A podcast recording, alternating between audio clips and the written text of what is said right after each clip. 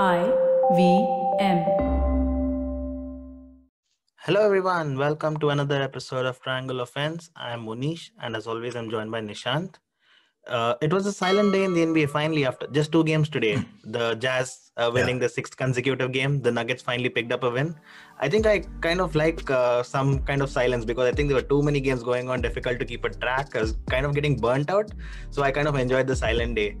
But uh, I would like to utilize the silent day to talk about something we spoke about a couple of episodes ago. Link in the description below. Uh, is that the domino effect of the James Harden trade? Yeah. In the first part of this, we spoke about Bradley Beal and how he might look for a move out of Washington. Yeah. The second superstar or star that might fall in the same bucket, I would say, is Zach LaVine. Now, he's not in a totally different position from Bradley Beal, is he? Uh, he is putting up amazing numbers. Uh, second highest points scored this season, fifth highest average points scored this season. But the Chicago Bulls aren't doing that well. They're six and eight, and Yeah. before you know it, they'll be eight and fifteen with no real future in hand. Yeah. So for you, uh, I have two questions, and I'll put in a two-part segment. One, does Zach LaVine look for a move out? Uh, because he can easily transform a strong team into a serious contender. I can easily see him fitting into the Mavs, into Yeah. Miami Heat, into all of those contenders which are missing one piece, Mhm. right? Or he could stay at Chicago Bulls and hope that the Bulls franchise build something around him and become a real contender in the next two, three years Yeah. because uh, you know they can build teams easily nowadays. You trade a superstar, you get picks, and you have a lot of picks going around, and then within three or four years, you know that you're a real contender. So, uh, first, from Zach LaVine's perspective, what do you think? Uh, do you think he should force move out, uh, become the second or third piece in a team, and be part of a real strong team that will really contend, or be happy with this 10 spot, 12 spot Chicago Bulls? Yeah, it's it's these decisions, these discussions are always so tricky because we don't quite know until a player comes out and says it what he expects out of his career. And you're perfectly fine to say, I'm going to make my money. We've, we've had some prominent footballers that chose to go play in China in the prime of their youth. And they were very clear about it. They said, we have a finite window in which we can make as much money as we can. And then Mhm. and then off we go. And we may not get a second career after that. So it's fair. Um, like I said, and we've said this before, it's easy for us to sit here and say this guy should try to want to win a chip, even if it costs him. We're, we're nobody to say that. But the inkling is, and and I don't know if his situation is so bad that he should force a move out. I don't think it's that bad yet, with because he's young. With with Bradley Beal, he's still youngish, but in Washington, you kind of get the sense that his time's running out, and if he stays there any longer, it's going to come to a point where he may not be as valuable to to a prospective chip contender at some point. It's like strike while the iron's hot for Bradley Beal. Right. Zach LaVine, uh, Zach LaVine, his entire future's ahead of him. I, I, I'm mighty, as you know, I'm a fan. I'm a big fan. I've been mighty impressed because I saw this guy when he came in in those two dunk contests, blew everyone's mind. Best dunker Yeah. most people have ever seen. Only Jordan would figure in that conversation. And and we thought, all right, you know, we, we see these every year. Fancy dunkers who don't really amount to much in the game. Mhm. Uh, you you say take Diallo for instance, uh, amazing in the dunk contest, but like a fringe player at best. Yep. Uh, Aaron Gordon, good, but not at that level. Like he's not leading the league or coming close in anything, though he's a good True. all-round player. I'd still put him in the Julius Randle bucket. Zach LaVine, though, year on year, his growth is so incredible. And you can attribute some of that to being on a shit team with no real other option outside of him. Mhm. But that also, but that still at least speaks to his ability to go get his own shot and, and make his own plays because there's nobody else that can assist him. There's nobody that can even help him with a pick and roll screen, right? It's it's all him Right. and and we'll put up his numbers uh, on the screen and and you can see for yourself while i while i run through them but uh, the guy's growth has been astounding so he's been this is his seventh season in the league right and over the last seven years except for one particular season where he had a horrifying injury played hardly 20 something games and that was Mhm. also when he moved to chicago so new team debilitating injury barring that season he's gone up significantly in points per game every single year. He went from 10 to 14 to 19 to had that blip where he dropped to 16.7 to 23.7, 25.5, 27.4. And who knows if he's done. Like he continues growing. He gets better on defense. His steals per game go up. his rebounds per game go up, his true shooting goes up, despite Mhm. being now a volume shooter. He went from being a 34% three shooter on five attempts a game four years ago to now being a 39% three shooter on nine attempts per game. It's it's astounding um, his growth to the point where I keep thinking, well, look, whether he forces a move out or not, that's entirely up to him and his motivation. But there are a few factors to consider uh, for him. One, if he stays in Chicago, maybe they build a good team around him, maybe they don't. Uh, but if he looks at himself as potentially a player that can be, you know, the primary option on a chip winning team or, or anything even close, then I strongly disagree. I think he's a great player, but I don't think he's that guy. Uh, we've Okay. not seen that yet, at least. We've not seen that side of him. Now, uh, does he look at himself as somebody who can be uh, an all star level player on a contender? Mhm. He's absolutely that. Uh, For me, I don't see how he can't go be a CJ McCollum in Portland at the very least. Yeah. Yeah. Right? Or slot into that Toronto backcourt, replace maybe Kyle Lowry who's aging. I could see that happening. I mean, he can't defend like Lowry, but but I could see that happening on offense. So Mm-hmm. there are there are situations and there are there are teams that could absolutely use an explosive offensive threat uh, in the backcourt that Zach LaVine can be. I'd even Mhm. go so far as saying, how about Golden State? How about swapping out say Kelly Oubre for for Zach LaVine? That gives them such a boost offensively. So I, I'm I'm just looking at it as a fan, and I'm saying there are mouth-watering options and opportunities across the league. And should his motivation be to go chase a chip, there are multiple teams that can create. Clippers could absolutely use him. I'm looking at the Clippers; they could use him. Milwaukee, mm, eh, not so much, because because he'd have to come at the cost of Middleton and um, Middleton for all of his flaws and, and inconsistencies in the post game. We don't even know what Zach LaVine can do in the postseason. Uh, a, po- a postseason game, I mean, not post game. Uh, we, we don't know what Zach LaVine can do. So I'd, I'd much rather stick to Middleton, and, and he's great. Like, at some point, he's going to come good in the playoffs, right? So uh, there's no shortage of teams that could use a backcourt weapon. Now, personally, for Zach LaVine, what could what could be one other consideration is personally he's grown as much as he can grow, and, and maybe sure he'll have a few more seasons where he he makes incremental improvements. Mhm. But is it not fascinating just from a play perspective? Forget forget anything else. Forget the chip. Is it not fascinating as a player um, to see how much more you can grow when you have elite company? Yeah. Like at Chicago, absolutely. who you playing next to? Coby White, blah blah blah. Who, who's really going to facilitate for you? Imagine playing next to Steph Curry for a season. Yeah. Um, or, or playing with Paul George and Kawhi in in in LA or, or any of these teams, right? It's Yeah. it's next level the kind of value um, that that you that you bring to the table and that they can bring to your um, growth growth journey. And as you pointed out, he's criminally underpaid. What's he getting? 19 million, something under 20. 19 right? million. I mean, 19 million. Yes. and for the usage rate that he brings to the court, I mean, Yeah. that's that's a steal. Yeah, I, and look, fair, fair game, fair play to the Chicago Bulls. He this contract was signed when he just got out of his rookie contract. And of course, Minnesota traded him. The second anyone gets out of a rookie contract, they trade because they, Yep. because they're not paying anyone except Wiggins. For some reason, Wiggins they were okay paying, so they traded him out, and and Chicago at that point. Uh, he was a 19. I, think it was a fair contract at that point in Mhm. time. But now, if he goes into the open market, he's going to get a whole lot more for his. I mean, in a world where Batum gets paid 30 million a year. Poof.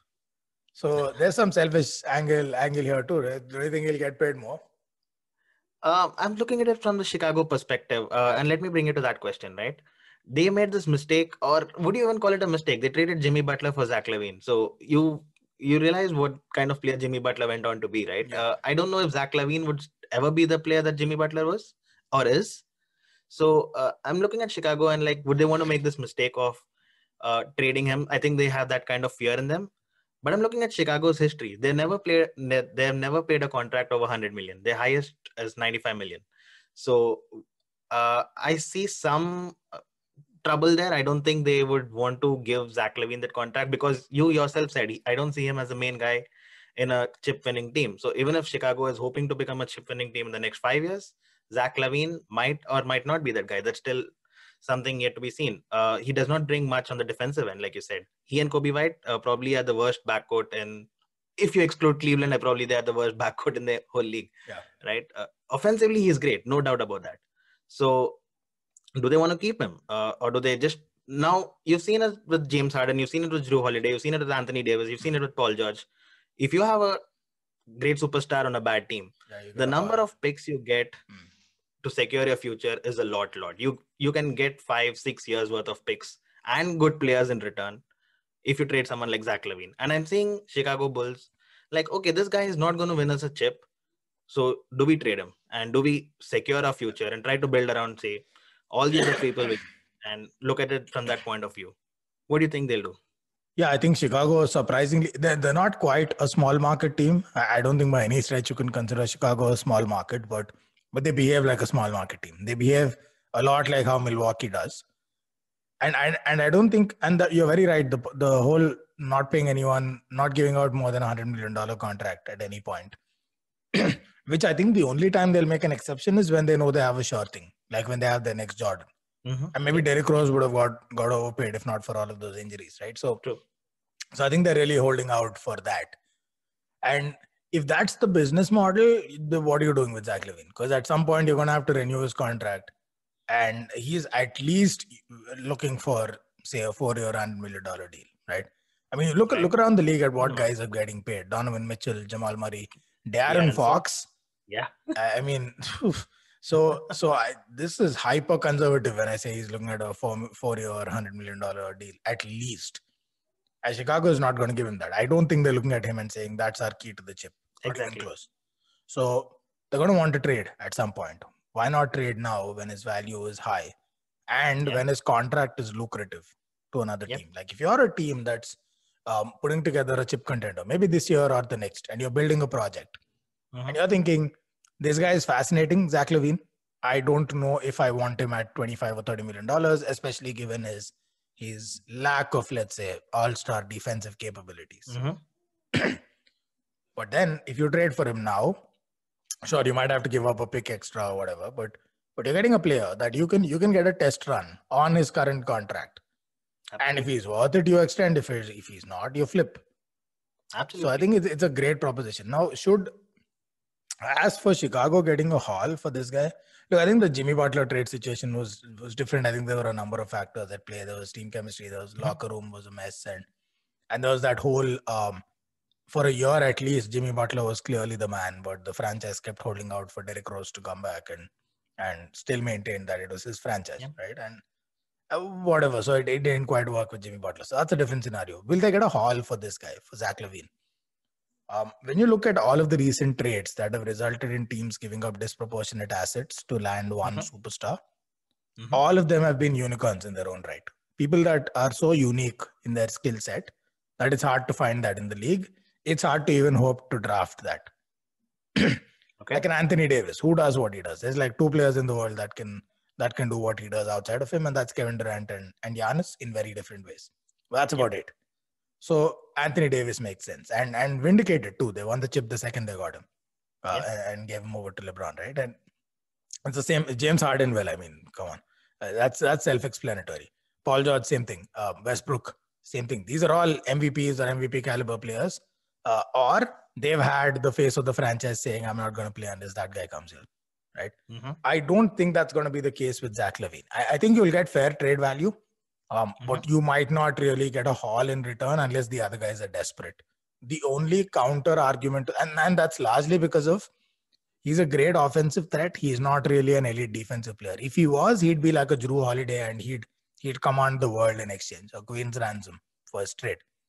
The only exception, though, that kind of invalidates my entire line of argument is what Golden State got for D'Angelo Russell. Mhm. Because he's largely the same guy, probably a better playmaker than Zach LaVine, but doesn't defend at all.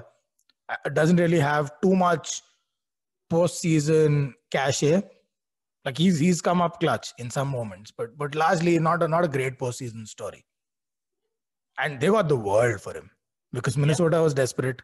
The face of their franchise also wanted this guy badly to to Yeah. team up with him in, in Karl-Anthony Towns. So if if Chicago can find something like that, I'd look into who Zach LaVine's friends with and see if they they want to. I don't know. Maybe Devin Booker and Phoenix want some. Um, and that, that won't that be a sight? Devin Booker and Zach LaVine. Nobody's going to defend on that team. It'll just be. It'll it'll be like the Western Conference's Atlanta Hawks. But But I think that's really what they want to do. And and I think the key to all of this is the fact that Chicago haven't over, overpaid a single star, Right. except the one that they thought is the man. Michael Jordan was the last guy to really get paid. Derrick Rose would have got paid number one draft pick MVP, sure. Anything Yeah. short of that, they're not interested. They'll keep flipping assets um, till they find their way to the next Jordan or Derrick Rose. So then Yeah. trade, trade, and and if I if I'm a GM across the league and I have backcourt deficiencies, Right. I'm looking at Zach LaVine. Like I'd be, and let me throw a name out there. And like if Mhm. I were this GM, I'd do it. If I were Masai Ujiri in Toronto, Mhm. I'd move Mhm. heaven and earth to get Zach LaVine. Kyle. Lowry is getting uh, not getting any younger. You already have Fred VanVleet secured. Fred VanVleet, Zach LaVine, that's a start.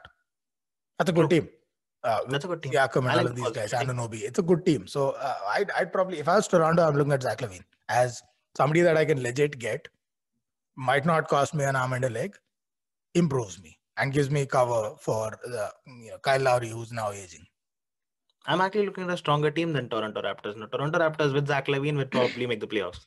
Yeah. Uh, how do you think Uh, Clippers. Philadelphia?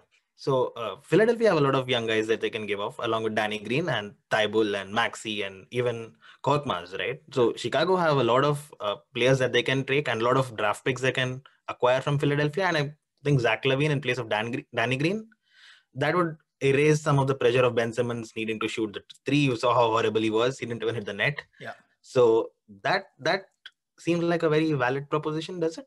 In Ben Simmons' defense, that was probably a love attempt. Uh, it looked like it at least, right? That's a shot. God bless the guy. Uh, that's an interesting little conundrum for for Philly, and, and not a bad problem to have to to ponder over. If you're the GM and you're sitting in, if you're Daryl Morey and you're figuring out what to do with the squad, the only uh, potential pushback there is the East is very clear now. It's very monochromatic. The East is now who's going to beat Brooklyn, Right. which means who's going to stop the big two at least. And if Kyrie decides to show up, uh, all right, Mhm. enough Kyrie, Kyrie bashing, the big three. It's about who's going to beat Brooklyn's big three, right? Mhm. Uh, what do you need to beat their big three? You need somebody that can at least remotely contain their scoring and then Mhm. shoot lights out at the other end. It's the only way a threesome like that can be beaten. Just ask Right. LeBron. So, Right. so then uh, to top that big three, you you can not compromise your perimeter defense. Okay. It'll be great And if you add some Green offensive threat, which means Danny Green's a, is a much better pick than than Zach LaVine. Zach LaVine can't defend. uh, Zach LaVine's who can first of all who can defend Kyrie, uh, James Harden No on the perimeter. Danny your Green can at least give them a run for their money or even try. Uh, Okay. Not happening with Zach LaVine, right? And also Zach LaVine's a volume shooter. Is there that much of the ball to go around? I think right now Philadelphia are really well set up in Mhm. their inside-out offense with Simmons and Embiid. Um, and they've got shooters all around them. They've got Danny Green, they've got Korkmaz, they've got uh, Seth Curry, who's who should is he, what is he, sixty percent this season so far from three, Yeah. Something like that. Yeah. So And then he got COVID. yeah, yeah well, uh, I- he got he got everything except he couldn't catch the net. He got COVID, but he. I, I like their look right now. I don't think Zach LaVine necessarily makes them better immediately. I don't think that it makes them a good matchup for uh, Mhm. uh, for either. Honestly, it doesn't make them a good matchup for Brooklyn. Uh, from Philly's perspective, it also puts them in jeopardy against the the Celtics. Any team that has distributed perimeter scoring, it's a problem. Okay. Uh, how about the Mavs? Uh, Zach LaVine alongside Luka Doncic instead of Josh Richardson.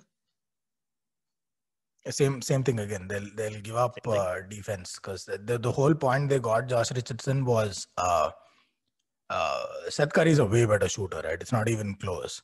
Right. Uh, What what they decided was we'll sacrifice some of that shooting for a better player overall. And. Seth Curry is an off the bench shooter. Josh Richardson stayed up as a starter for for the Mavs, Right. and they badly need some defensive shoring up.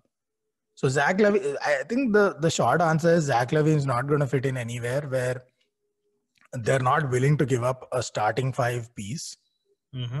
And compromise on defense. I think any team that's not willing to do that, he's not going to fit in very well.